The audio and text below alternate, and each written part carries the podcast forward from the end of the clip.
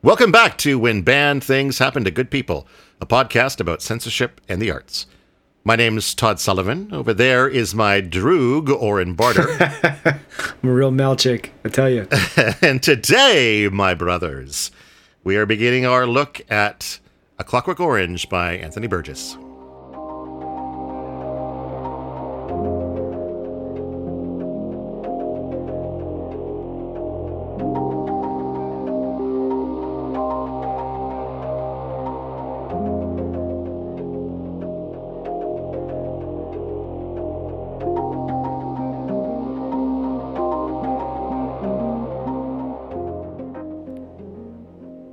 You know what? I think in lieu of our theme song, we should just do this Skype calling music. Boom, boom, boom, boom, boom, boom, boom.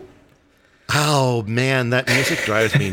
just, I told you, yeah, it, it's it's slightly out of time. It's yeah. slightly out of time, just I enough I, to piss you off, right? Yeah, and I think most people would notice it because you've got to have like some kind of like I think a musical rhythm background to, Mis- to catch that. But it's um, Mr. Humble over here well, I'm not saying I'm a No, no, I- musician, but like No, I did take lessons. I, I was a drummer for like three years, and you know I I understand four four time, and that's like it's like four point two four times what it would be. Uh, Happy New Year, Oren! It's 2021. It is, yes. And what a what a year it's been. um, looking forward to 2022. Yeah, yeah. So here we are, first episode of 2021, uh, episode 17. Uh, we've uh, we've just finished watching an attempted insurrection in the United States, so that made uh, a lot of fun this week. I don't know if I would call that an attempted insurrection. That was Well, I, I believe that's uh, that's close to what's going to be on the uh, articles of impeachment they're drawing up against Trump at the moment. Oh, okay. Okay. Not that It was uh, definitely it was definitely uh, treason. Yeah. Uh, not that this is a political podcast usually. Um, although I did see, interestingly, on, uh, on? Twitter. What, what did you viddy? What did I viddy? Yeah. Um, on Twitter, uh, just in the last couple of days, someone was talking about the Turner Diaries um, and how some of the assault on the Capitol there was very similar to stuff that occurred in the Turner Diaries. And it's interesting because that is a book banned in Canada that we have talked about covering uh, on this podcast. And, uh, and maybe given all of that brouhaha, um, it might be worth considering uh, adding, you know, putting it up next on our, our reading list. Um, but we'll see. We got this book to cover first. yes, we do. And the movie. And the movie, yeah, both of which have been banned for um, different reasons by different people.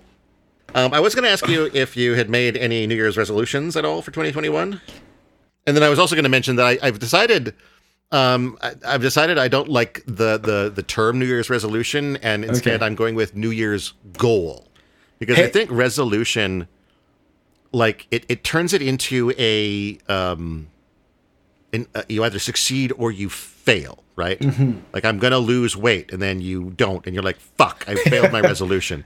But if it's a goal, it's more like I'm going to try to do this, right. and even like an My New Year's attempt. My New Year's attempt. my New Year's attempt. Yeah. Because mine, I decided, is um, I'm going to try to improve my uh, my engagement with Twitter. I spend a lot of time on Twitter, but I don't do a lot of like posting my own stuff. If I post anything, it's usually uh, retweeting something else that I've seen that I think is funny or profound or whatever. But I'm going to try to increase the amount of my own unique content going up on Twitter. That's my uh, that's my New Year's attempt. Do you have? Well, there's a lot. you're- There's a lot more room for content on Twitter these days. That's true.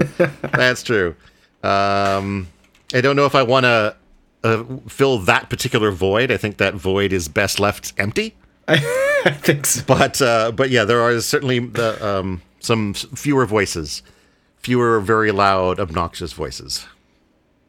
Okay, so um, I guess my New Year's attempt, since I started a new job that is less labor intensive, um, I am going. I've, I've been getting a little uh, out of shape, Fair enough. Yeah.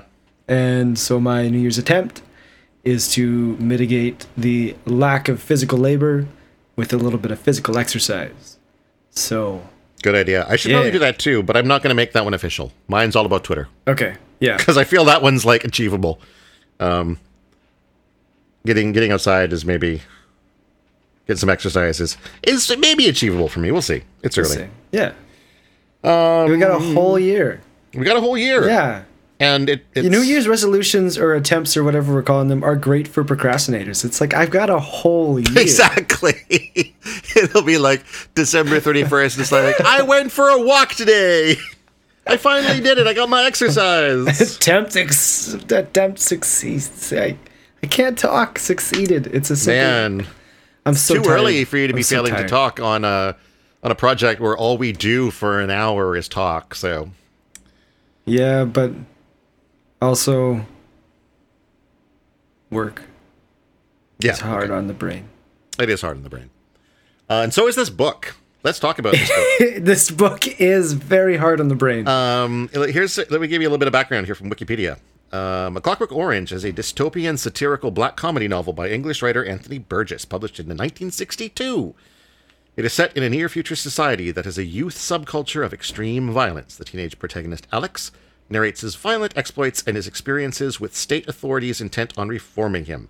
The book is partially written, by partially, it, I mean uh, probably 75%, uh, in a Russian influenced uh, language called Nadsat, which takes its name from the Russian suffix that is equivalent to teen in English. Uh, the book apparently was only written in uh, about three weeks, and uh, and actually Burgess is is kind of not a fan of it. Um, he wrote it really quickly. uh, He wrote it for money, and it's become, I think, in part because of uh, Stanley Kubrick's film adaptation, it's become kind of this hugely iconic book, and it it kind of pisses him off that this is what he's known for. He thinks right. most of his books are better, and is incredibly uh, frustrated that this is basically uh, you know the thing he'll be known for. um, Poor bastard. In 2005, it was included on Time Magazine's list of the 100 best English language novels written since 1923. Don't know why they inc- started with 1923. That seems pretty arbitrary. they were um, probably gonna re- do like they were probably gonna do like 1925, and they're like, but what about this book? It's like two years. Right. If we go another two years, we can throw this book on the list. Yeah, yeah. Why And not go with editor's like, "Fine." Did they not have a printing press in 1900? I don't know. Maybe there was like no good ones between 1900 and 1923. I'm not a literary expert, but that sounds right to me. That's true. There's probably to- nothing I'll to good. later Google were there ever any good books published in 1900. um, so let's talk about where it's been banned. Um, and apparently, it's only really been banned uh, since the film came out, which again I think connects to the idea that it was Kubrick's film that really brought attention to the book. Uh, in, in 1976, A Clockwork Orange was removed from an Aurora, Colorado high school because of objectionable language. A year later, in 1977, it was removed from high school classrooms in Westport, Massachusetts, over similar concerns with objectionable language. In 1982, it was removed from two Anniston, Alabama libraries, later to be reinstated on a restricted basis. Also in 1973, a bookseller was arrested for selling the novel. The charges were later dropped. However, each of these instances came after the release of Stanley Kubrick's popular 1971 film adaptation, itself the subject of much controversy. Uh, and on the uh, the list of most challenged books from 2010 to 2019, it placed 80th. So this Okay. is lower than uh, The Handmaid's Tale and substantially lower than um, I Am Jazz. That is ridiculous because this is I feel like a much more bannable book than I Am Jazz and A Handmaid's Tale. A Handmaid's Tale, like just the stuff. That, Um, well, Yeah. yeah. certainly, certainly compared to I Am Jazz, I think, yeah, and I don't, um, I don't know if we're reading the same edition of the book. Did you get the the? Do you have an edition that's got a forward by Anthony Burgess talking about the book? uh, I got a yeah a forward by I don't know some guy, probably. It's the guy who wrote it. Yeah, probably. Um, I didn't read the forward. I was like, Okay. you know, I like got I downloaded the free the free trial version. I was like, yeah, I'll get a few pages in before I before I purchased it. And I'm scrolling. It's like forward, forward. Okay, I'd love to get the you know read a couple pages of chapter one. And I never got to chapter one. I had to buy it before I could even get there. So Uh, oh no! Oh no! um, so in the Um, forward, uh, he does talk about how. Um, I think it was in the, it was either in the forward or it was in, in a, a different place that I, I read this about. It. But the idea was that in using this this made up language, it was a way of like softening some of what's going on in the book. Mm-hmm. Um, because it it it puts it behind this extra layer of I don't know unreality, like Mhm. hearing these things being described in these newfangled words lessens the impact of the actions going on. And I, yeah, I like do it kind of separates yourself from the the actions in the book, right?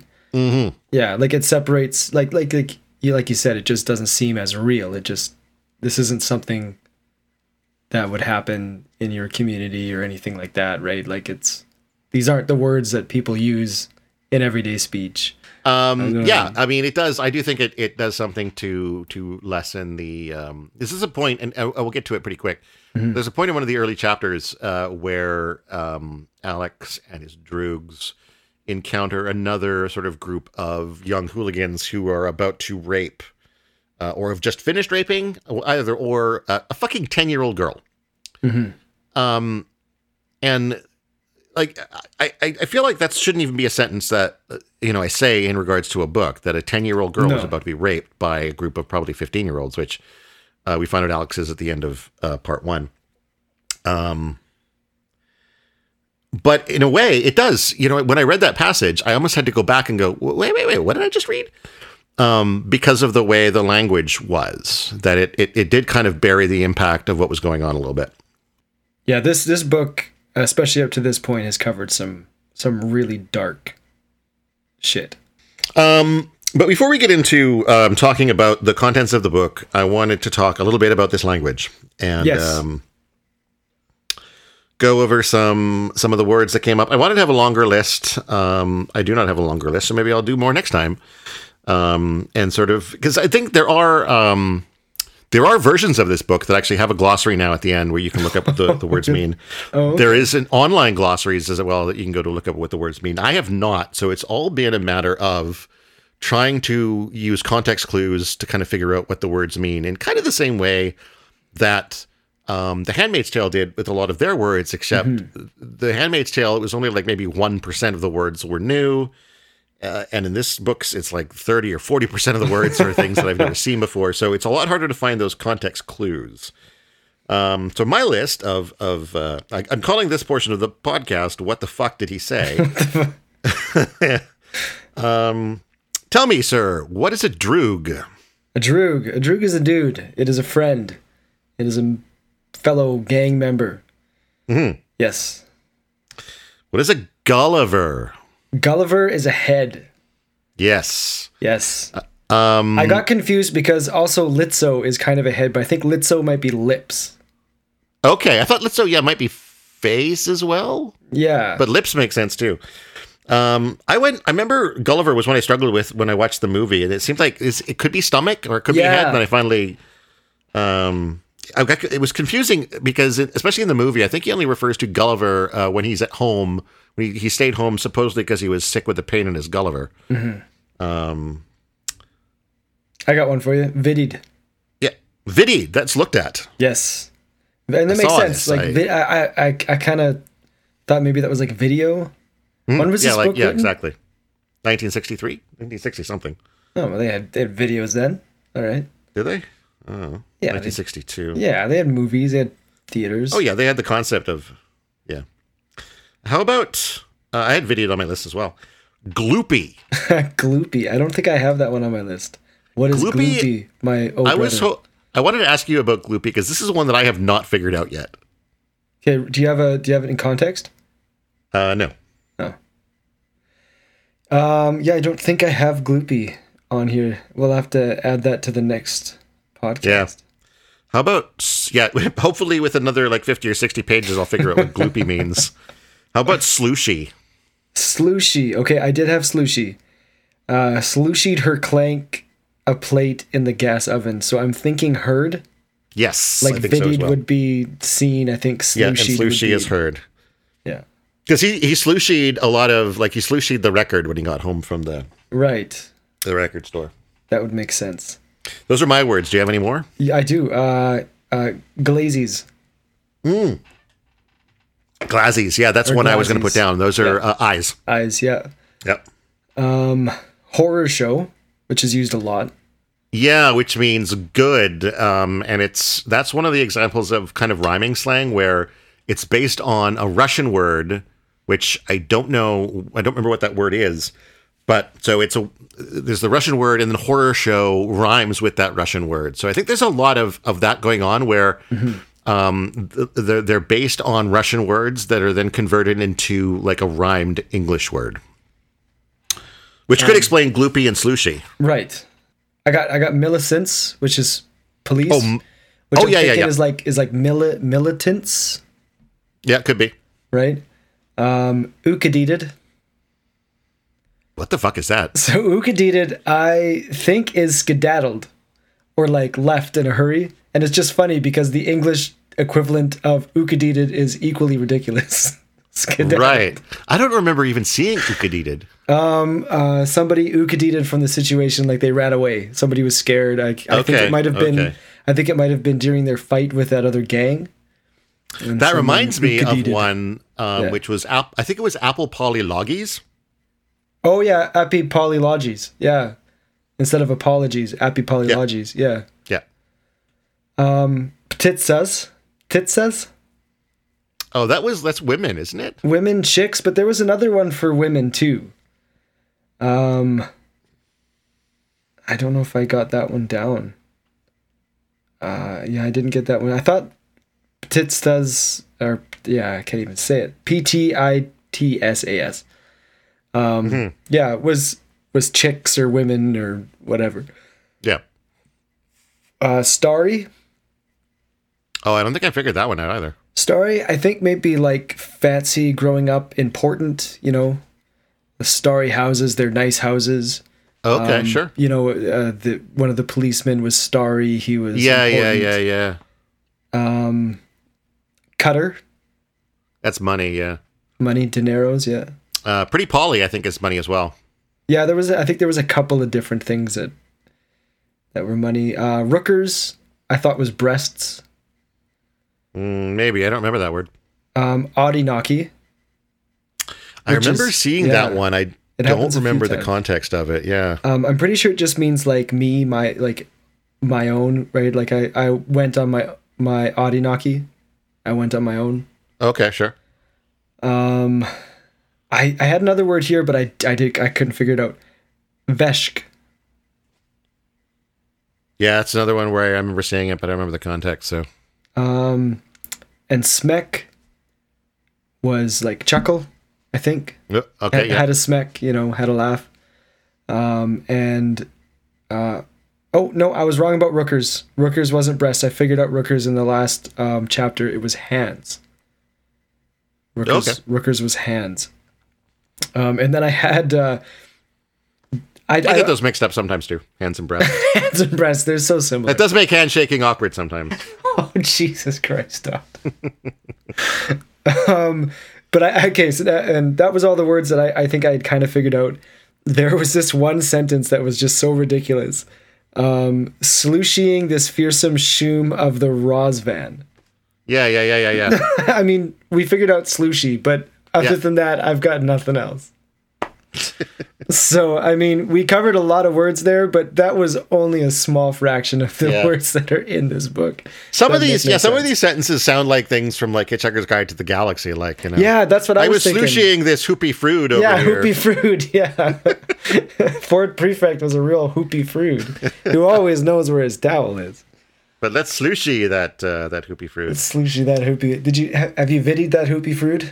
Have you viddied that hoopy frood? Exactly. Okay, so let's talk about this story. Mm-hmm. Uh, we open at the Korova Milk Bar with uh, Alex, Dim, Georgie, and Pete. Those are his droogies. Uh, with a recurring Droogs, question. Droogs, Droogs. Sorry, droogs. Sorry, I don't mean to Not be. I don't mean to be like the made-up word police, but No, I should get it right. I was I was extra slangifying it. Droogie, Um, Droogies is is. Yeah. Uh, with a, a recurring question, what's it going to be then, eh? That uh, that question pops up four or five times over this chapter. Um, I think you know it's it's in the context of these guys trying to plan their evening as they sit here and uh, drink their milk that's fortified with uh, drugs and stimulants and who knows what else. Um, they uh, and it's interesting to think about that. Like you know, you don't go to a, it's not a bar with liquor; it's milk. You're drinking milk, but with extra a- additives in it that are you know fuck up your brain. Why don't we have why don't we have milk bars in 2021? I don't know. Open one. Open open a milk bar in a pot shop. There we go. Yeah. Um, marijuana is legal here in Canada. We could do like marijuana infused milk products. I don't think marijuana is good for um, a good horror show evening, though. No, it would be kind of the opposite. But, um, I found the milk bar interesting because I thought at first that this made sense because I just remembered Alex was young from the movie. Um, I don't think that really becomes apparent until a little later on in the in the first part of this book. But uh, I thought, oh yeah, well he's drinking milk because he's a kid, right? Oh, I see. Okay, yeah. But uh, then they they wind up in a bar anyway at some point. So why they choose the milk over the alcohol? Well, I think it's the, the the the the milk is um is stimulants, right? Yeah, There's yeah. stimulants in the milk, so that gets you jacked up, and then you go to the bar at the end of your your horror show and uh and mellow out with the alcohol, right? Right. Okay, that makes sense. That makes sense. Let's take some PCP. Go fuck shit up. right. then we'll then we'll then we'll chill with a little little Jack and Coke. Yeah, exactly. Yeah. Cocktail. Okay. Um, that, that's how I spend my evenings. Got to start with milk and stimulants. Woohoo! Um, so yeah, they finish up their milk. They head out on their adventures, uh, and I think the first guy they encounter is a guy coming from the library. And in much the same way And that, fuck like, that guy. Fuck that guy. Fuck that guy. Bullies have been messing with nerds with books in their hands for decades.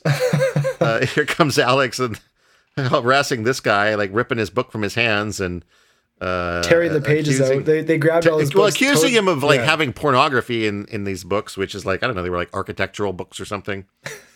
um, rip all the pages out, like they fucking uh tear off his tear his pants down and give them a rough time. And that that was probably the best thing they did with their time. right? Well, I mean, I would argue It- that like it- it the, the milk drinking was that, relatively yeah. peaceful, so maybe if they just stayed there. um, this chapter, in fact, I think is the one I struggled the most with because this is the first your your first uh, introduction to the language, Mm-hmm. and so uh, for a lot of these words, I did not have like the the context clues are other words in this language. So until you start figuring out what these words mean, you can't figure out what other words around them mean. Yeah. And so yeah, this was I I missed out like at least the first half of this chapter, which is about talking about kind of uh, what's going on in the milk bar. That shit's just over my head. I didn't catch any of it really. I just uh, honestly like I just kept remembering the movie, which Yeah. I think is um, maybe the best way to read this book is to watch the movie first. And I, you know what? I think this is. I think I do feel like so, because of the language and how mm-hmm. impenetrable it is. I had this thought in my head that like this is one of those books that guys or I shouldn't say guys, people who mm-hmm. want to seem smart have on their bookshelf, but they just never read it because it's so impenetrable. So, but yeah. you can just watch the movie and kind of get all the necessary talking points about the book, so you can at least talk about it like you've read it. Okay. Um, well, I guess that's true because I, I might be remembering this differently, and when we get to the movie, I might change my tune on this. But it does feel like the movie followed this quite closely. There was a couple of large Yeah, differences, I think so. but I think it was uh, up to this point very, very to the word almost. Yeah, I mean, very. Yeah, I think a lot of the like the monologues from the film are taken word for word from the book. I mean, obviously, Mm-hmm. but it's at not least, taking. yeah. But at least the movie has visual cues to Exactly, yeah, help you you, can tell with what's the going on, language, yeah. right?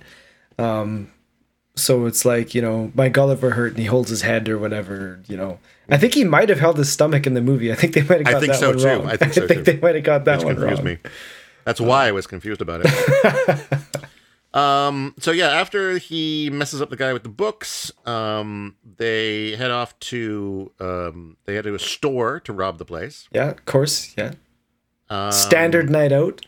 standard night out. Um, at one point, I think they uh, they have I, I think it was a woman who was working there, and she's down on the floor like cowering, and he kind of like gets this idea about like he gets kind of turned on. He wants to give her the old rape, rape, rape.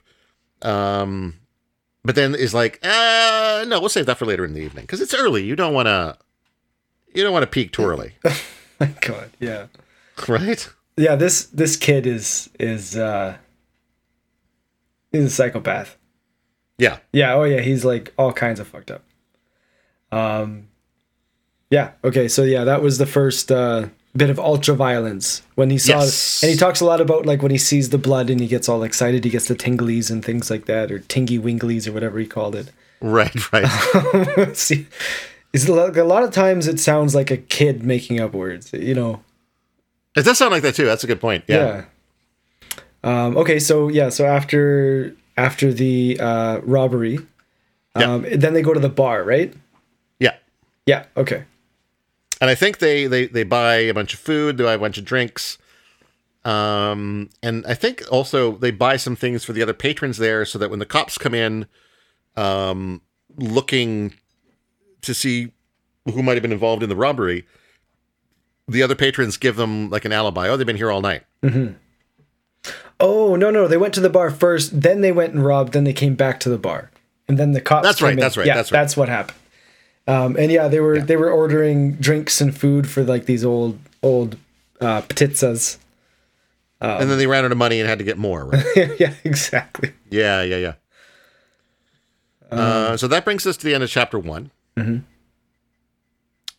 Chapter two. Um, they head out from the bar to get up to more shenanigans, and they bump into a drunk on the street who is singing a song.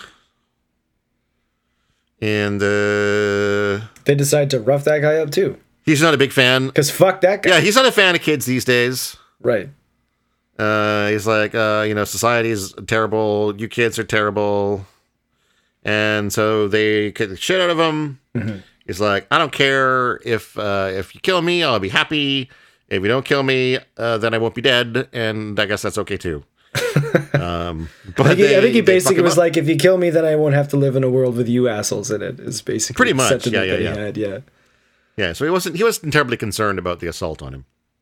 Then uh, they head off and uh, bump into Billy Boy and his crew of droogs. Fuck that were, guy. as I said, as I said earlier, on, on the verge of raping a ten year old girl. Right. Yeah. No. Definitely. F- fuck that guy. Yeah.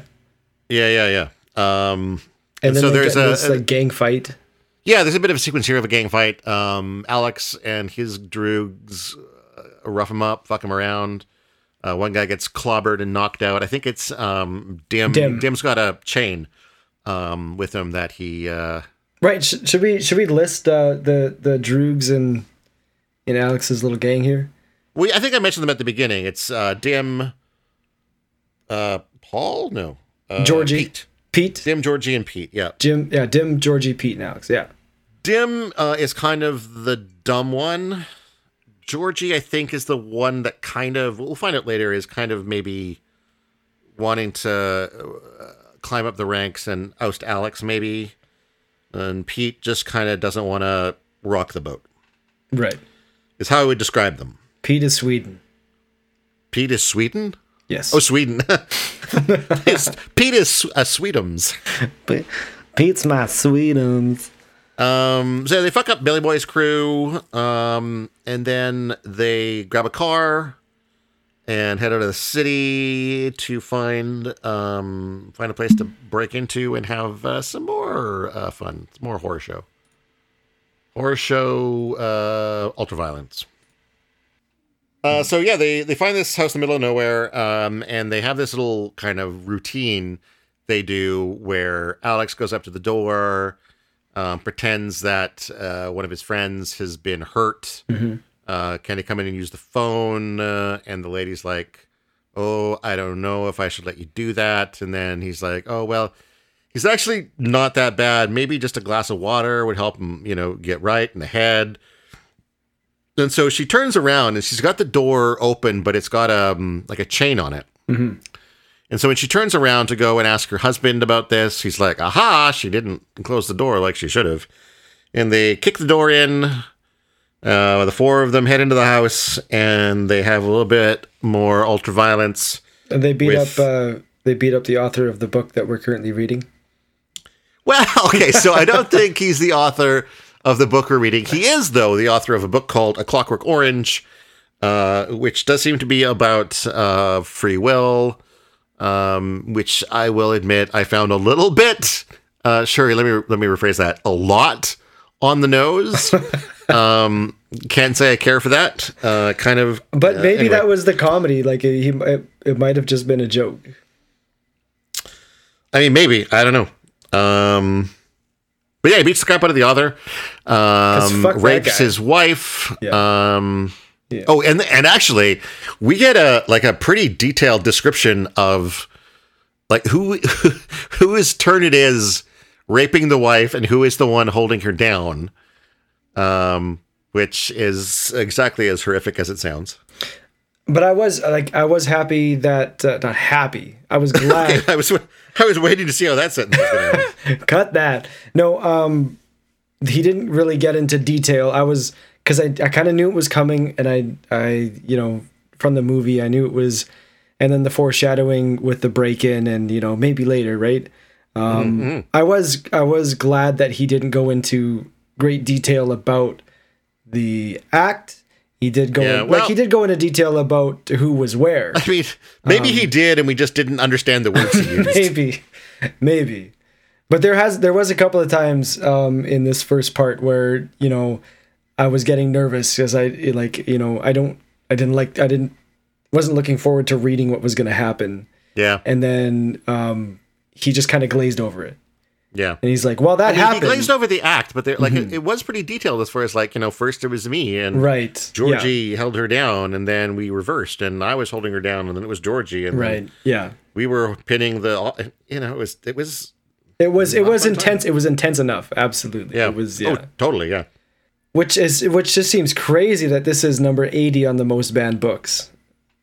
And like other books that just maybe tackle religion in a different way or like nah we're gonna get rid of those ones clockwork orange rape yeah no bring it on Um, fair, but I, I think to consider is I think a lot of the banned books, um, or the books that have been challenged, are books that come up as part of a curriculum. okay so this book was never really part of a curriculum I can't, I'm not going to say it's never Okay. been, but I don't. I can definitely see uh, The Handmaid's Tale and definitely I Am Jazz coming up in school curriculums way more often. yes definitely This- I, I would if- fucking hope so If anyone is teaching a Clockwork Orange in a classroom, it's it's it's universities, right? right Um, where there's far, far, far less, um, if any, attempts to ban material because at that point, you know, you're you're an adult, you're a grown up. Uh, you can read about uh, viddying uh, rape or slooshying a rape or whatever was happening here. Uh, okay. Um, next chapter, chapter three. They're done with these guys. They head out. Um, time to head back to town.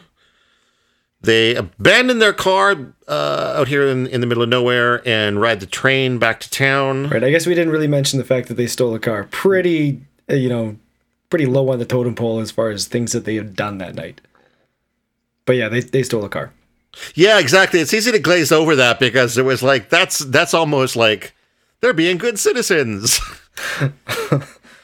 Yeah, so they they abandoned their car in the lake. They drove it into a lake, I believe. Right. right. Yes, they drove it into a lake. Because they were running out of gas. They're like, Because- "Fuck this thing." Yeah. why why leave it in a state where the owners could get it back and at least be glad they got it back? Like let's just fuck this thing over as much as we can. And then yeah, take the train back to town, uh, where they return to the milk bar. Um, I guess maybe to get some downer milk, maybe to to end the evening off. Uh, there's an interesting point here where between during a break between songs being played at the milk bar, this woman starts to sing something. Uh, and it's a song that Alex recognizes, and I think this is kind of the first moment we have of learning that Alex has a thing for music. Um, and while she's singing, Dim, I think it's Dim, starts to make fun of her. I think he was like And- he was like he was like, "Oh, come over here," and you know, like catcalling her, like, "Hey, baby." Yeah, yeah, yeah. And then yeah, Alex like pops him, and he's like, "Don't be disrespectful." Uh, yeah, exactly, exactly. Um, and then Alex heads home for the night. Sort of says, uh, "Hey, we'll meet you guys here tomorrow, same time, same bat time, same bat channel." And then Alex heads home, where uh, he slooshies some more music, and uh, we uh, We find Again, out that get- this is where we find out that he's like, you know, really trained his parents to just go along with whatever he wants because he's listening to music late at night, loud. He's got speakers in every fucking corner of his room. right, and they've got like uh, earplugs in or whatever. They got deal earplugs and they've taken they- sleeping pills because they just Yeah, know yeah, they just know that little Alex likes his music and and if they if they try to stop him, he's gonna yeah. What a he's just a fucking he's a brat. He's a fucking anyway. Well, I get we get a sense of that. I think in the next chapter too, where um, when he in, uh, like talks with his parents, um, we kind of get the information that he has been caught for certain misdeeds before. He's um, he's had problems with the law, uh, and he has them. I think semi convinced, but also I think they semi have their heads in the sand. Right. Um, that he's cleaned up his act. You know, he's going out at night to work. Yeah. Um, and when his anyway, we'll get to that. And we Um, also we also meet uh, JJ Bittenbinder, or whatever the fuck his name was. I was going to say I didn't bother uh, jotting his name down, and apparently you didn't either because he just made up his name there. But Well, no, J, JJ Bitten. Uh, that's a um, a John Mulaney bit. It's freaking hilarious. If Okay. you haven't heard it, All right. check it out. But um, uh, PR something. yeah, PR douche and binder. HR HR Douche puffin stuff. what butts and stuff? HR Pufnstuf. Puffin It was stuff. A, yeah, no, it's a kids program from the seventies. Oh. I'm, I'm uh, you're too young for that. so Alex wakes up and Hmm. is like, eh, I don't fucking want to go to school. I'm tired. I was out too late causing chaos, so I'm not going to school today. So uh, he tells his mom he's got a, a pain in the Gulliver and decides to stay home. His mom's like, okay, I'll leave your breakfast in the oven. And uh, And his parents just seem so sweet. They do. So yeah, they sweet. do. Um, so uh, uh, Alex dozes off, has a dream where he runs into an older uh, Georgie and Dim uh, who kind of assault him. Um, and then when he wakes up, he's visited by his counselor, HR Puff and stuff. Well, I think the dream was like about um, Georgie trying to like dominate the group and Dim being his Georgie's right hand man, right? And and administering uh, Georgie's punishment on Alex with his chain. And he has this thing about like, but I know that all dreams are opposite of what reality is. So that means that I'm I'm gonna be the leader, and Dim's gonna bring out my punishment on everybody, and Yeah, I'm um, gonna be the one that's all bloody. It's I mean, spoiler alert, I guess, but Yeah. I think things go a little differently. they, they go a little differently, yeah. Um, yeah. So yeah, his counselor shows up, uh, knocking on the door. I don't think it's Uh, his Alex counselor. It's like it's like his uh his it's pro- parole officer, his right? probation That's- officer. that's- Yeah, yeah, Yeah, yeah, yeah, yeah, yeah. I, I, I don't know. I, I put counselor down in my notes just because that seems like close, but No, no, no. didn't know what JJ the right is not the name of a counselor. neither is AR, HR HR puff and stuff. But um, so the, Alex makes some chai tea, which I thought was an interesting choice for this world, as everyone's drinking chai. Right, TT. yeah. Um, And uh, and so the counselor co- just shows up as a like you know checking in. I heard you weren't in school. I bumped into your mom. She said you weren't feeling well. You're not in school. Just checking up to see like how you're doing and uh, kind of know you're not being your true self. And it's sort of like a warning that like a reminder that this is your last chance to clean up your act because if you fuck up again, like you're gonna be treated as an adult, right? Like, Yeah. you're on the verge of that. And Alex is pretty much like, yeah, whatevs. Uh, I'm not worried. Spoiler so- word, he should be. Spoiler alert, he should be. Um, he dismisses uh, HR Brickenbottom. Okay, I'm finding his name because this is getting ridiculous. okay, you keep talking. I'm gonna find this guy's name. He finds uh, PF Double Trump and no, no, no, uh, no, no. Come on. heads off to the record store, Right, and then uh, this. which yeah. which is fun because it's it's like it's it's the future, but there's records. To be fair, this was written in 1960. I don't think 1962, that he would have been like Um, he would have been like I'm not going to put CDs in this book. I'm going to put records in this book. He didn't know that there was going to be a thing like yeah, no, exactly. Like in 1962, when you're looking ahead, I don't think there was any. You're looking you're looking at records. You're like this is so amazing. They're never going to change this. They're never going to change this, right? Having no idea that eight tracks were just around the corner. This is so futuristic. You just have this Um, flat disc of plastic and it makes music. It's fucking fantastic. This will last for eons. so he gets a new Beethoven record, Right. uh, and he also uh, bumps into some more ten-year-old girls because they're Yeah. everywhere, and they are, you know, a fifteen-year-old's perfect sexual conquest. Um, See now, and then that was a shock because I, I might be remembering this wrong, but I think in the movie it was an older woman, in the record store. It was the No. one. It was the one that was singing. No, do I did I not remember this movie correctly? Then I thought it, he ran into the same woman that um, was singing at the milk bar. No, We'll have to come um, back No, he to runs that. into it's two women in the. It's two women in the record store again. Um, Oh, the thing right. with the movie is like everyone. I don't think they state ages is the thing in the movie, and everyone looks a little bit older. Like like to me, like Malcolm uh, Malcolm McDowell was like in his twenties, but I Mm-hmm. think he's supposed to be playing like eighteen. But when I watched it, it felt like sort of like these weren't. It didn't feel like teenagers. Like it felt like he was in his 20s and the girls were in his 20s and that's probably not what the movie was meant to portray but that's that was how it felt to me um but even so i think even even if as far as what it was trying to portray i would say like you know alex was probably 18 in the movie and the girls would have been like maybe 16 right. um not 10 Yeah, that Um, yeah. That was uh, that was hard to that was hard to take. That was that was one of the parts in the book where we were getting like uh, things were escalating and I just I was anxious to read. Like it was well and another unner- it was I mean, very unnerving. Yeah. not to talk too much about the film, but another um, one of the things that they they do change in the scene is that all of the sex between him and the girls he picks up in the record store is consensual Yeah. in the film, whereas in uh, in the book it's basically he brings them over to his place, he plays their records that they bought, and he starts filling them up on on liquor, and when they're kind of drunk, he starts fucking them. And sort of like midway through the fucking, they're like, "Oh no, that we don't want to do this." And he's like, "Oh well, whatever. I'm continuing on." So you know, it turns into rape, which is never a fun thing to read about. But we're only like I don't know four chapters in, and we've already had our Three, Second- four. second rape. Well, the first one with the other um, group of group Droogs. Billy Boy, yeah. Um, and then the the mention of it with the Oh, and then the, sorry, third, third rape, yeah, because of the there's the um, the mention of it at the beginning, yeah. th- So three and a half. Yeah, we got to remember the author's wife too. I forgot about the author's wife. almost feels ridiculous to bounce back to this now, but PR deltoid. Right. Yeah. So just think of um, the deltoid muscle. Right. I was just thinking about that. Um, so after his uh, heavy afternoon of raping, Alex uh, nods off again, sleeps until about seven thirty. Gets up. Uh, I think he's got dinner waiting for him from his mom. Um, this is where he has that bit of interaction with his dad about uh, how he's been out helping old ladies across the street and getting getting paid, and just to prove it, He gives him a bit of money.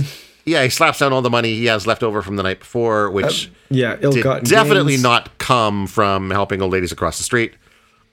But he's like, "Here, Dad." I don't remember what he told his dad to buy with it. Um, He's buy buy mom some scotch, the same scotch that he stole from their cabinet to get the to liquor up the Yeah. ladies. Yeah, yeah, yeah. I shouldn't call them ladies; they're ten year olds. Um, uh, he heads out uh, for an evening with the Droogs, and to his surprise, finds them waiting there for him instead of at the milk bar. Um, I, I, they said they were there, I guess, because he was running late. But I think it's also because I feel like it's because Georgie kind of wanted to get him a little bit off balance because this is where this is where Georgie's going to sort of make his move uh, a little bit on Alex to say like, not really digging the way things are going. I want things to be a little bit more democratic. Um, you got to stop pushing Dim around so much because Alex is a bit of a dick to Dim. dick to Dim. That's an interesting phrasing. Um, That almost sounds like a word in the book. And I hit him and to him. dick to Um, and so it sort of becomes so okay. Alex kind of goes along with this initially. Oh, something else that Georgie wants actually is he's been talking to this other guy. I, I'm getting the sense that he's like a fence, and uh, and he wants to start trying to do bigger scores than just like fucking up nerds with library books and, and beating up bums. And you know, he wants to, you know, he's got dreams, man. He wants to be something. He wants to be a real criminal. and so my God. Do you really just want to be a petty criminal your whole life? No, exactly. You Yeah. gotta, gotta dream for something, man. Gotta have goals. Um, and so Alex kind of goes along with this briefly, uh, and then at a, at a certain point, I think uh, he gets inspired by uh, a car that drives by playing Beethoven. He decides, no, no, no, it's time to like assert my dominance here, and uh, he gets into a bit of a trial by combat, first attacking uh, Dim uh, and then sort of taking Dim out with a, a, a blade, and then he fights Georgie. Um, and then uh, after beating Georgie, he's like gonna gonna turn on on Pete, and Pete's like, Nah, "Ah, I'm good. I'm good." I'm good. I, did, I, I, I want none of this. Well, I guess he like stabs. Um, he stabs or cuts Pete, right? Or um, Georgie. Then yeah, he I remember he, sli- he slices Dim's hand or something. yeah, I think he stabs Dim in the wrist. Right, yeah, yeah. But now that now that he's like reclaimed his place as the the leader of the group, he now wants to hear about um, Georgie's big score, which is basically robbing this this supposedly like rich lady out of town. And so that's what they're going to do uh, in the next chapter, which I guess is chapter six. Um, yeah, do they steal another car? I don't remember how they get out there. I assume it's stealing another car. I honestly don't remember. Um, yeah, so they they they headed to town again with the destination at this one's house. And when they get there, they try kind of a similar trick that they did at the beginning to get into the writer's house with the whole like, oh my my dude is hurt and I think, everything yeah, else. I think it was like, the same trick, and she's like, "I'll shoot you." yeah, he's like, fuck off. I, whippersnappers. I'm I'm too I'm too uh, crafty for you guys. Um, and so uh, Alex ends up breaking into her place through an open window on like the second floor. Dim boosts him up through the window. Uh, he crawls through the window into her house. Well, he breaks the window. breaks the window, gets in the Um, does he break it? Yeah. Okay. Yeah. It won't open, so he just breaks it. Right. Um so he gets in and he's like roaming around looking for the woman. He- He uh uh, he ends up kind of discovering that she's got like fucking dozens of cats. Um Which he kind of, which he kind of like thought that she did when they were out. He's Yeah. like, I just kind of imagined this woman with cats, and then she's got like dozens of cats, yeah. all different ages, all different colors. He he went into great detail about the amount and type of and age of cats. yeah, yeah, yeah. Yeah. if you Um, want to learn more about cats, read Clockwork Orange. Subtitle: A book about cats. Um and also free will. Um so as he tries to approach the woman um, or get further into the house, he like gets distracted. She's got a bust of uh, Beethoven, and uh, and because of his sort of love for Beethoven, like he, stops for a second. He's struck by that, and then like he starts like stumbling over the the the saucers of milk that the cats have, and it kind of alerts the woman to the fact that he's in there. Uh, meanwhile, he's being attacked by these cats, and she's trying to fight him off, and like it's it's chaos. he knocks her over. She trips him. He he's she's clawing at his face. She tells the cats to get him, and the cats listen. right? And then uh, he clocks her on the head with the bust of Beethoven. yeah. Yeah. Um, and at that point, he's pretty much fuck all this shit. I'm getting out of here. Uh, he he tries to leave by the door, and uh, when he opens the door, there is Dim waiting for him uh, to slap him in the old glazzies with his uh, with his chain. And now Alex is uh, blinded as sirens wail in the distance. Um, And he like, realizes the- that the woman was on the phone when, like, he was like, "Where is she?" Because Yeah, he yeah, broke, yeah, He he broke was- the she was window. calling he the was, yeah, she was calling the police. Uh, meanwhile, uh, Dim and Pete and Georgie take off, leaving Alex to take the fall for their shenanigans that day. Because fuck that guy. Fuck that guy. this is what happens when you try to like maintain order by uh, Stabbing your friends. Don't stab your your friends. friends. They will backstab you. you can only stab your friends so long before they get tired of it. So yeah, Alex ends up taking um Alex ends up taken into police custody. Uh and then we move on to chapter seven. Yeah, we get that's this was this was the chapter I read about five minutes before we started the podcast. So he's brought to the police station, uh, where of course he gets beaten by the police. Right? and they all know, but all the police know him. Like on the way to the police station, Well, they're yeah, like, exactly, "Hey, we like- finally got Alex." He's like, "How do you know me?" Yeah, like, and then it kind of exactly, he kind of has a digging around for flashback to his to his um, PR Bittenbinder, PR Deltoid. Uh, so so he kind of has a flashback to hi- like his conversation, and he's like, "Oh, you know, like maybe they knew what I was doing after all." Yeah. and they totally did. So, eh, Well, yeah, like they've they've clearly been trying to get him for a while. Like the the day before, after he'd robbed the store, and like the police showed up and were like, "Hey, you guys don't happen to know anything about that?" Like they fucking knew he did it. Yeah. they knew he did it. So uh, he gets beat up by the guards or the police uh, officers. Um, uh, HR puff and stuff visits. spits in his face. Mr. Deltoid shows up, P- and yeah, the, PR pol- well, before that, the, the police are like, "Hey." Uh, well, actually, even before that, he's like, basically, like, they got you. Mm-hmm. Uh, everything I predicted was going to happen happened. Uh, you're kind of a disappointment. Sorry, this shit went down that way. Then the police are like, "Hey, you want to take a swing at him?" And instead, he just spits on Alex's face. Um, which is a so way, I much think- worse. yeah, I know. It shows. It's it's like contempt is w- worse than anger, right? To me, I think. And the the face bit is just it's just contempt. it's you. like I'm just disappointed. disappointed. yeah. Uh, okay, so uh, uh, Alex is beat up. Alex gets spat on. Um, the guards uh, have him confess to everything.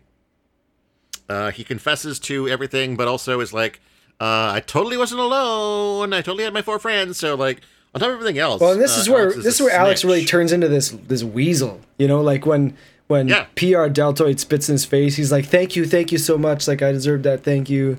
And he's like, just Well, I wants mean, to. he, he was like that with the police too when they first arrested him, right? Like, Yeah, yeah. Because he's he's scared. Well, he's Um, he is he is a kid. And that's the thing. Like, th- I thought this is something I thought was really interesting. Like the, the very end of the chapter, uh, which is the very end of part one, Mm-hmm. is when we find out that Alex is 15, Yeah, and I think that's definitely an intentional choice on the part of um, Anthony Burgess to like go through all of this horrifying stuff that he's done, and then go, oh, by the way, he was only 15, Mm-hmm. and be like, so a, holy fuck, a 15 year old did all of this. But it also kind of gives you that idea of like how terrified he would be in that place in that and, and realizing and in fact let's just take a little a little bit further to the end of the chapter. Um, after he makes his confession he's sent off to his cell where he has to fight off another couple of prisoners who want to rape him.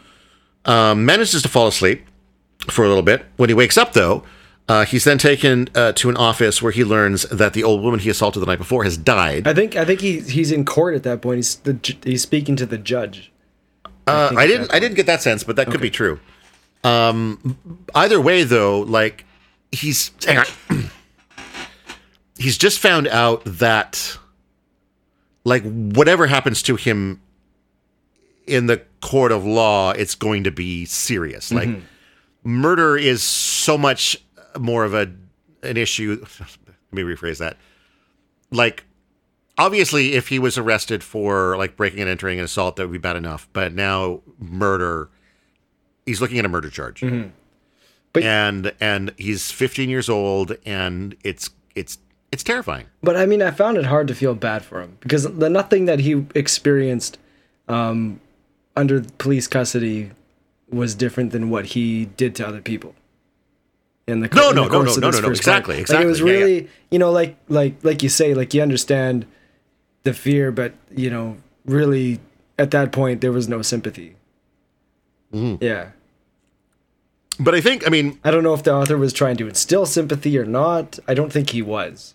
I, think, don't think I think, I think he was trying. sympathy. It almost seemed like he was trying to um, balance the scales. You know, it's like we we learned all about these things that Alex did, and then he kind of has everything happen to him all in one night. Kind of uh, same things. I think he did get raped. If I'm reading, if I read it properly, I think that he tried to fight them off, and I don't think he quite did. That could be. I, I could have missed that in the. Um, But I don't remember in the movie if he did or not. We'll have to come back to that, I guess.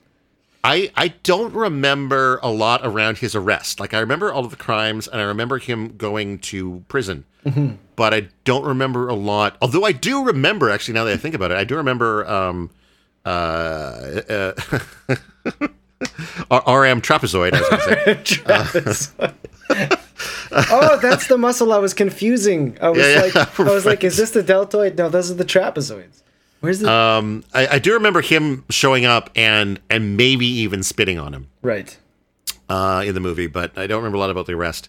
What was I saying though? What were we talking about? Uh, oh, um, I don't know if it's about to be like trying to to uh, create sympathy, but I do feel like like one thing that I think just about every teenager experiences is a moment where in in sort of finding their autonomy and and and maybe even lashing out at like the world or the system or whatever they they go too far. Um not obviously you know bash an old cat lady's head in but they just go too far and they're like oh fuck. And and there's a fear that comes from that. And it's like maybe maybe you maybe it's saying fuck to your parents for the first time when you're 15 and now you're grounded or whatever and and there's there is that moment of fear because it's it's being on that line between being a child and being an adult and you're you're uh, in trying to be an adult you've taken a step too far and you rev- almost revert back to being a child again does that make sense Kinda. and I, I do feel like that's a little bit about what was going on with with Alex. There is is realizing that I mean, on an extreme end of the scale, for sure. Right. Um, Right, Like, right, I right. mean, saying fuck to your parents and and you know. oh yeah no no no I'm not saying that like No, no, yeah, no, I totally understand. Yeah, but uh, But that that moment of him when he's when he's cowering and Mm-hmm. like like you said when um uh deltoid when when deltoid spits on him and he's like oh thank you thank you I deserve that thank you Mm-hmm. It, it is that regressive instinct of trying to be a child again and and I think step back from the responsibility of what he's done and be like you know right. uh, he's trying to yeah he's trying to say like you know I, I get it i was wrong and and it's it's too late for that to make a difference you just yeah, realize that yet. he hasn't had like it doesn't sound like he's really had much discipline at all to that point.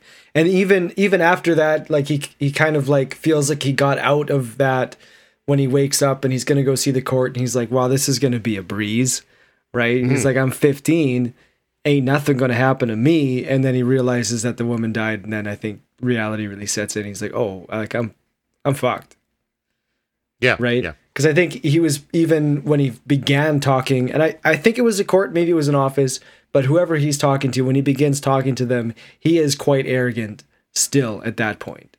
yeah And then, yeah, the realization that she didn't make it. Um, and that's when, yeah, that's the end of the chapter, basically. That's the end of the Pretty part, much, yeah. Um, and actually, something we I, I meant to talk about at the beginning. Speaking of the end of the part, um, is that this is this book is very, I think, um, according to the author, very uh, purposefully structured. Uh, it is three parts, seven chapters in each part, totaling twenty-one chapters. 21 being uh, the age of majority in, I think, uh, England is where he was living at the time they wrote this. Um, and the idea being 21 being like that at that age of adulthood, that age of finally being like responsible for yourself. And so it was, it was, the structure is, is a, was a conscious choice in, in the way he wrote the book in much the same way that the structure in The Handmaid's Tale was very conscious. And so I think when we first talked about doing um, doing this this book and this film, we were going to do two parts on the book um, because roughly we try to do about hundred pages per episode. But looking at the structure of the book, um, we've decided that like breaking it up into like doing part one, then part two, then part three makes way more sense.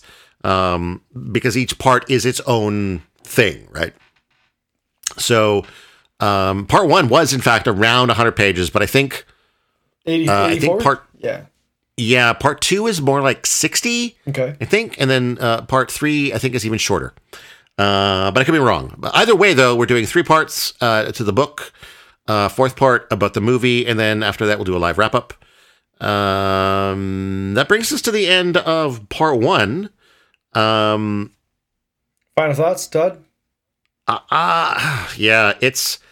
I've I've wanted to read this book for a long time, and uh, now you've I know I've, Uh, no, I, I know I've tried at least once before, and I, I I've always found the language to be the thing that stopped me. Is it's just so hard to get into, and I didn't want to use the glossary because because there wasn't one in the original book, so it felt like that went against the author's intent. That his intent was that you would gradually uncover it through context clues. Um, and also because using a glossary would make it feel like homework, and I'm uh 47 years old and I don't want to fucking do homework anymore. um, That's. Uh, and I think I think uh, but the thing I was getting to is that I think if I if I didn't have a responsibility to finish this book for this podcast, I probably would have been like, "Fuck it, I'll try it again in 2022." it's like I am I am glad to, to an extent that I have the responsibility to this podcast to uh, finally get through this book. I, I'm a big fan of the movie, but I'm a I'm a huge fan of of Stanley Kubrick. So I am enjoying sort of seeing what what the book was and, and what he was working from when he made the film. Uh, what are your final thoughts at, at the end of the part one? Um, I'm shook a little bit. It was uh, a couple parts were hard to read. Um, a couple of the uh, the actions. Um, Mhm. it was it was difficult at times. Um, it was funny at times. It was good. Um, I did find the language a little bit difficult at first, but I got over that fairly quickly. I actually showed a, a quote to my girlfriend, um, and it was like just full of this odd vernacular. And she's like that sounds really stupid. And i thought i thought about it for a second i was like you know it's actually pretty smart because you know um if you think back to like you know the when was it like the cool cat language like hey you know Oh, you like the like the like what like like the language that was used in um the early years in in a the autobiography of malcolm x right yeah yeah like, Like- the 30s and 40s. yeah, it's the- like I mean, if you if you hadn't been exposed to that type of language before, you would have no idea what the hell was going on. Mm-hmm, Um, it's just because like over the years we've had little snippets of of that you know cool cat language uh, that we. That's kind an interesting yeah. comparison too, because there is um there is that portion in the autobiography of Malcolm X where he opens a chapter, I think, with a bunch of the the slang of that time. And I remembered reading it and being like, man, I'm not following half of the things he's saying. Yeah, Um, and then he goes off to say like, yeah, if if uh, like that's how we talked at the time, and blah blah blah blah blah. And it's like, yeah, if you don't, if you're not immersed in the culture, you don't understand the language of that culture, and and that's kind of what we're experiencing here. Is that like we're getting a window into a fictional culture, Yeah. and its language. and um, you know, I did. I, I kind of thought it was smart just just for that aspect of it. But then when you brought up um, the idea that uh, the the author was trying to separate what was happening in the book from reality, that really clicked with me after um, having explained that to my girlfriend as well. So like that all kind of came together uh, for me. So I like having that revelation uh, from this discussion with you. Um, but yeah, I really I am enjoying it. Um, it is uh, just out there in so many ways. It, Yeah. it goes in so many directions, um, and I'm yeah looking forward to uh, to reading the rest of it and then watching the movie again after having this new perspective. Uh, I think it's going to be really interesting. Yeah. All right. Me too. Um, that brings us to a close on this episode. Then, um, thanks everybody for listening. Um, you can find us on uh, on Facebook, You can find us on Podbean. um, or you can find our podcast uh, on whatever podcast platform you prefer. Prefer, whatever podcast platform you prefer. Whatever, whatever, whatever you video your your your. No, no, no, no. You got to slooshy Oh, these yeah, podcasts. right, yeah. So sorry. Yeah. Whatever you whatever you slooshy your media through. Whatever you slooshy your podcast through, yes, you can find us there. Um, assuming you're listening, you probably found us on something already. Um, we uh, we are on Facebook. Uh, join us on Facebook to like keep up to date on our on what we're doing. Uh, Facebook.com slash band things happen. You can also email us at bandthingshappen at gmail.com. We also have a Patreon. If you want to support us, it's patreon.com slash blah blah blah media. Uh, that's B L A H B L A H B L A H Media. That's kind of the umbrella platform for this podcast and another one I do called Half Got Conspiracies. And, um, and I've soon, also and soon to be deconstructed comedy. deconstructed comedy, yeah. um, uh, and I've also created a. Uh, we now have a buy me a coffee. Uh, so if you don't want to support us on a monthly platform, which you can do through Patreon, you can drop by buymeacoffee.com slash blah blah blah media to uh, do what the name suggests, buy us a copy, which might go towards uh, a beer uh, instead. Or No, no, I fucking love coffee. I love it- coffee. it- I love coffee too. Yeah. Uh, I'm just saying it could go towards coffee or beer or maybe even server costs. Who knows? Who knows? Um, but uh, I do. If you're it's able gonna to, be it's gonna be beer. it's it's going to be it's gonna All right. Um, that'll do it for this week. We'll be uh, back again in a week's time uh, for uh, our Oh, next look. Todd, what? we never talked about what we're drinking. Oh, we didn't. That's true. Um, even though this isn't my drinking podcast, that's a different one. But uh, yeah, uh, I have. I've been um, been really enjoying a different uh, vodka soda product um, these last few days. Zero carbs, zero sugar, uh, and it's actually got a really really good taste. Um, it's from Cottage Springs Beverage Company. And uh, they've got a, a winter uh, winter sampler pack that's got a bunch of different flavors. It's got like cranberry, uh, what's the other one? Cranberry. Oh, that's a Another cranberry too. Um, oh, cranberry, pomegranate, grapefruit, and one more that I can't think of right now. But they're really good. Hmm. Uh, really like them, and that is what I've been drinking tonight. How about you? Uh, I had a, a nut brown ale, which um, they're always good. Uh, this one, Nice. this particular one was, I think, from Persephone. Uh, Oh, no, cool. no, Okay. sorry, uh, Spinnakers. I think I've had this before on the show. Um, and uh, the second one I cracked open was a Helios Golden Lager from Hoyne Brewing Company. Shout out to Vancouver Island. And uh, yeah, I just thought we can add this to the end of the podcast. We can put it on Patreon. Whatever, don't matter. We can, we, Yeah, we can kind of uh, put it actually- back in the beginning. I don't care. I might do that. We'll see. Uh, speaking of drinks, uh, I did have earlier in the week. I had this fantastic um, uh, blueberry vanilla ale. I can't remember where it was from, but I'm probably going to be bringing that to the next episode of Half Got Conspiracies. So uh, listen there if you want to find out uh, about that beer. Uh, which basically tasted like drinking a blueberry pie, uh, which was fucking brilliant. That's it. We're done. Uh, that's it for us. Uh, we'll see you again next week for part two of uh, A Clockwork Orange. Till then, you say it this time. All right. Uh, until next time, uh, I am Oren Barter. I'm Todd Sullivan. Now go read a fucking book.